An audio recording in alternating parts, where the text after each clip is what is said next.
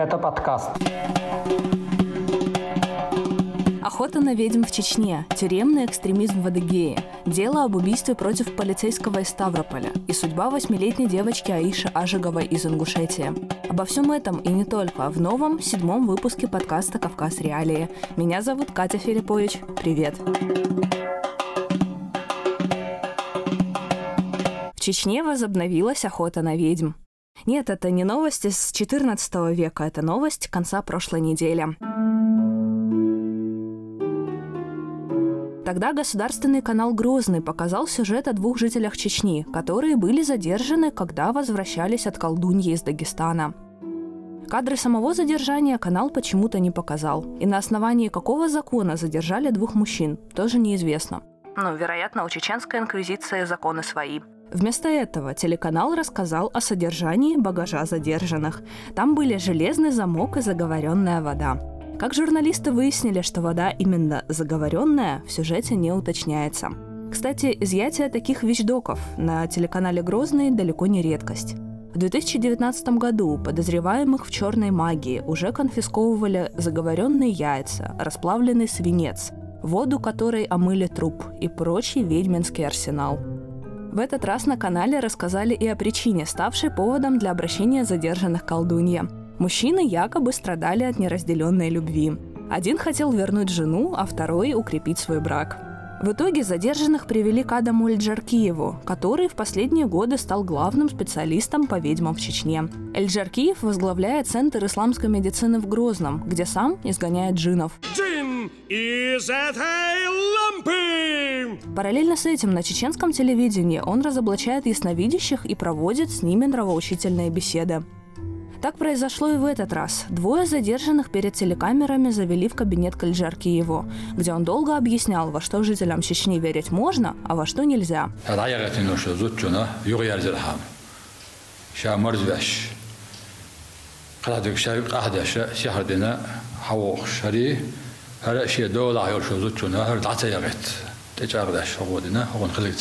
Телеканал «Грозный» при этом показал лица задержанных, а также указал их имена. Некоторых пользователей соцсетей в Чечне такое вмешательство в личную жизнь смутило не меньше, как, собственно, то, что задержанные обращались к колдунье. Как бы то ни было, хотелось бы понять, на каком основании задержали мужчин. На законодательном уровне оккультные услуги ни в России, ни в Чечне не запрещены. Более того, Российская Федерация – это светское государство. Это означает, что каждый волен верить во что он хочет, если это не наносит вреда другим. Какую опасность представляют бутылка воды и амбарный замок? Почему вообще на государственном телевидении, которое существует на налоги местных жителей, со всей серьезностью заявляют об опасности колдовства? Чеченские власти что, сами верят в его действенность? Об этом мы спросили у министра информации Чечни Ахмеда Дудаева. Но, к сожалению, его ответа мы так и не дождались. Я сейчас на встрече нахожусь с человеком. Ну, ну давайте я вам сейчас смс свою личную почту скину, что ли. Ну, отправьте вопросы, я после встречи посмотрю и скажу.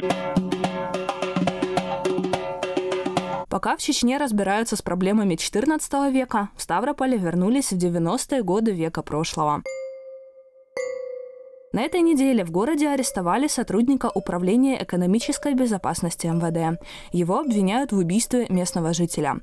Известно об этом деле пока немного. Следственный комитет МВД по Ставропольскому краю на своих официальных сайтах информацию о расследовании не публикуют и общаются с журналистами посредством пресс-релизов.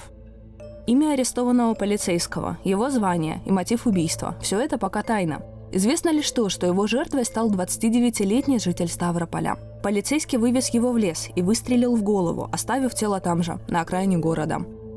Уголовные дела в отношении полицейских – это не редкость для Ставропольского края. Только осенью в регионе были осуждены сразу несколько сотрудников МВД. В частности, в Невиномыске начальник отдела экономической безопасности получил три года колонии за то, что предлагал местному жителю за 2 миллиона рублей отмазать его от преследования.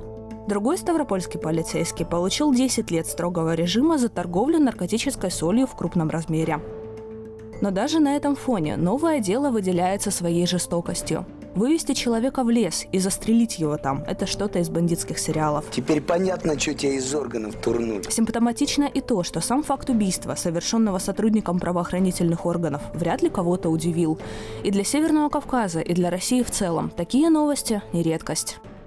Вопрос один. 90-е, которыми нас так пугают по телевизору, закончились или все же нет? Пишите в комментариях, что вы об этом думаете. В Ингушетии получила продолжение дела Аиши Ажиговой. Это восьмилетняя девочка, которая лишилась руки из-за издевательств со стороны своей тети и ее мужа, бывшего сотрудника МВД. В прошлом году тогда еще семилетняя Аиша попала в больницу на зране с ожогами, переломами и гангреной. Из-за тяжелого состояния девочку увезли на операцию в Москву. Врачам пришлось ампутировать Аише часть правой руки. После операции девочка вернулась к матери и братьям в Ингушетию. Расследование уголовного дела об издевательствах над ребенком продолжалось целый год. В ноябре суд вынес решение. Тетя девочки получила 6 лет колонии, а ее муж – 2,5 года строгого режима. После приговора мать Аиши подала на него жалобу, как на слишком мягкий. И вот на этой неделе выяснилось, что следователь по делу пытается оказать давление на женщину, чтобы она от апелляции отказалась. Об этом наша редакция рассказала адвокат проекта «Правовая инициатива» Ольга Гнездилова. Несколько дней назад, э, собственно, 22 декабря, э, Лида Жигова сообщила, что к ней едет следователь и везет ей документ, отказ от апелляционной жалобы и будет просить ее подписать. Она спросила, что делать, дала телефон этого следователя. Я ему перезвонила и буквально вот случайно включила запись. И оказалось, что он подтверждает это все. То есть буквально на мой вопрос, почему он везет ей отказ в подаче апелляционной жалобы, он сказал, что Э, так нужно, что он не будет со мной разговаривать, но он подтвердил то, что действительно она должна этот отказ ну, подписать, что он будет разговаривать только с ней, и он э, не остановится, приедет к ней домой, и как бы действительно он приехал, э, но она не подписала этот отказ, и сейчас, я так понимаю, по этому идет проверка, потому что, во-первых, мы сообщили в СМИ, об этом. Во-вторых, мы подали заявление в Следственный комитет России, потому что давление на потерпевшего является преступлением, и мы хотим, чтобы это было расследовано. У потерпевшего есть право подать апелляционную жалобу. Это совершенно естественное право на защиту, на судебное рассмотрение. И почему он хочет, чтобы она отказалась от своего права, а здесь совершенно непонятно. Угу, угу. А она хочет, чтобы этот приговор был пересмотрен, потому что он слишком мягкий, правильно? Изначально, да, э, мы говорили о том, что э, действительно слишком мало назначено. Там еще э, потеряли часть обвинения. То есть, например, вот эта ампутация руки, которую пережила девочка, она ошибочно судом названа как вред здоровью средней тяжести, хотя это не так, это тяж, тяжкий вред здоровью, да, то есть там безумно неаккуратный приговор, неаккуратное следствие, там очень много ошибок, там потеряли отягчающие обстоятельства. То есть там даже не в смысле, что мы хотим больше, а там просто по закону должно быть больше. Мы обращались за комментарием к следователю, на которого пожаловалась мать Аиша. Он отверг обвинение и заявил, что находится в отпуске. Студия подкастов «Радио Свобода».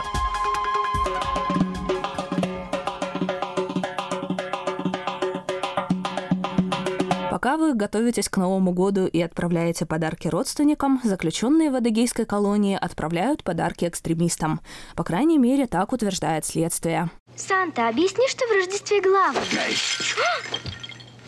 Э, в смысле, подарки, я полагаю. Итак, по версии следствия, в Адыгее один из заключенных местной колонии якобы создал в мессенджере группу для сбора средств на нужды запрещенной экстремистской группировки от Такфир Вальхиджа. Известно, что дело ведет Федеральная служба безопасности, и что ранее того же заключенного обвиняли в вербовке других осужденных в эту группировку. И тут возникает сразу несколько вопросов. Во-первых, каким образом у заключенного появился телефон с доступом в интернет? Тем более, если этот заключенный уже находился под наблюдением ФСБ по обвинению в связях с террористами. Руководство колонии не уследило? Тогда почему не сообщается о расследовании в их отношении, внутренних проверках и отставках? Во-вторых, есть вопрос насчет самого существования группировки от Такфир Вальхиджа, деньги для которой якобы собирал заключенный. Эту организацию Верховный суд России признал экстремистской еще в 2010 году. По подозрению в связях с ней на Северном Кавказе регулярно проводят задержания. Последние прошли пару месяцев назад в Карачаево-Черкесии и в Дагестане. Там же регулярно происходят вспышки тюремного экстремизма. Но известно, что лидеры, созданные в Египте от Такфир Вальхиджа или Джамаат Муслимин, то есть общество мусульман, умерли более 40 лет назад.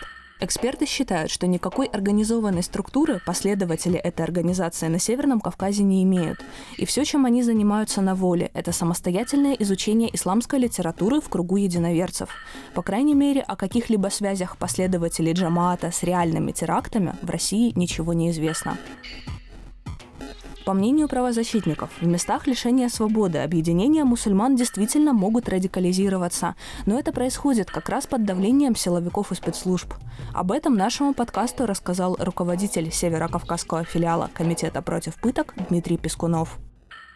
На мой взгляд, не совсем корректно э, говорить про объединение заключенных в исправительных колониях как террористические ячейки.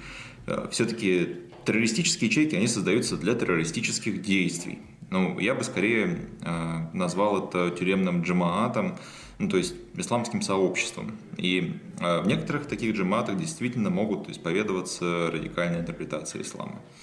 Но так или иначе, все эти терминологические споры, они скрывают за собой крайне насущную проблему, и это религиозная радикализация заключенных, которые попали в систему ФСИН.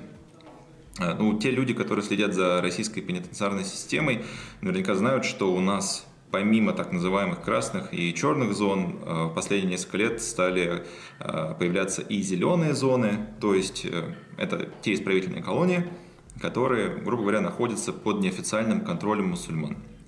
И вот для того, чтобы бороться с радикализацией таких людей, оказавшихся в системе, надо на самом деле предпринимать гораздо более сложные, системные шаги, проводить тонкую работу с использованием мягкой силы.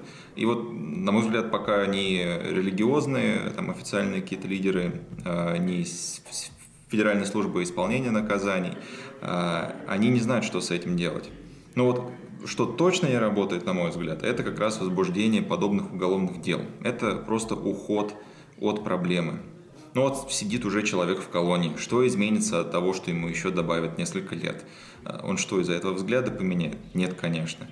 Но зато вот органы отчитаются, что мы боремся с террористами в колониях. Ну а на деле получается, что это просто фикция. Для жителя Кабардино-Балкарии такая фикция на этой неделе закончилась новым тюремным сроком. Михаила Жигунова признали виновным в участии в террористическом сообществе на территории колонии в поселке Яшкуль в Калмыкии. По версии следствия, всего в этом террористическом сообществе состояли более ста заключенных. Вообще, это довольно громкое дело на Северном Кавказе.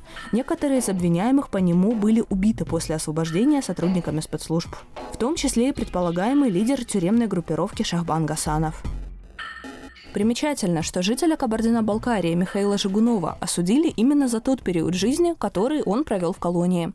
О проявлениях экстремизма в его действиях после освобождения силовики не сообщали. Столице самопровозглашенной Южной Осетии уже три недели продолжается протест семьи убитого после задержания Инала Джабиева. Мы подробно рассказывали об этом деле и о самом протесте пару выпусков назад. Митинг на центральной площади Цхинвали не останавливается ни днем, ни ночью. Ключевые фигуры и организаторы протеста – это мать и жена погибшего. Гибель Джабиева – главное политическое дело в Южной Осетии, уже ставшее причиной отставки местного правительства. За последние две недели ситуация не просто не решилась, а обострилась. Попытки силовиков помешать проведению бессрочного протеста умножили число тех, кто стал помогать матери и жене Джабиева. Им по-прежнему приносят еду и чай. Активисты соорудили на центральной площади города укрытие от дождя и все время проводят там. Это несмотря на то, что в Цхинвале сейчас тоже зима, а ночью температура в городе опускается до минус 5 градусов. Периодически ОМОН проводит задержания. Например, как раз когда активисты устанавливали тент, чтобы вместе с матерью и вдовой Джабиева спрятаться от дождя, полиция попыталась этот тент отобрать. Среди сотрудников ОМОНа, кто применил силу, оказался и сын недавно назначенного министра внутренних дел Южной Осетии.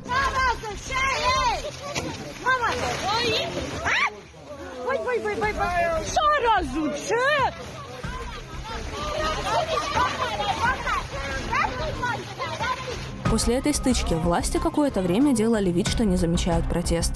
Но буквально несколько дней назад все же отреагировали на него. Но нет, не расследованием убийства Джабиева, а новым уголовным делом против его брата-близнеца.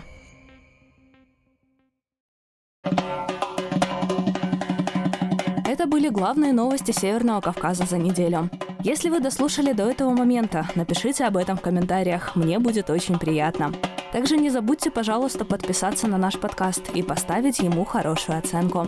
Тем более, что в следующем выпуске вас ждет небольшой сюрприз. Не пропустите. Пока что у меня все. Спасибо, что слушаете нас. С вами была я, Катя Филиппович. Пока.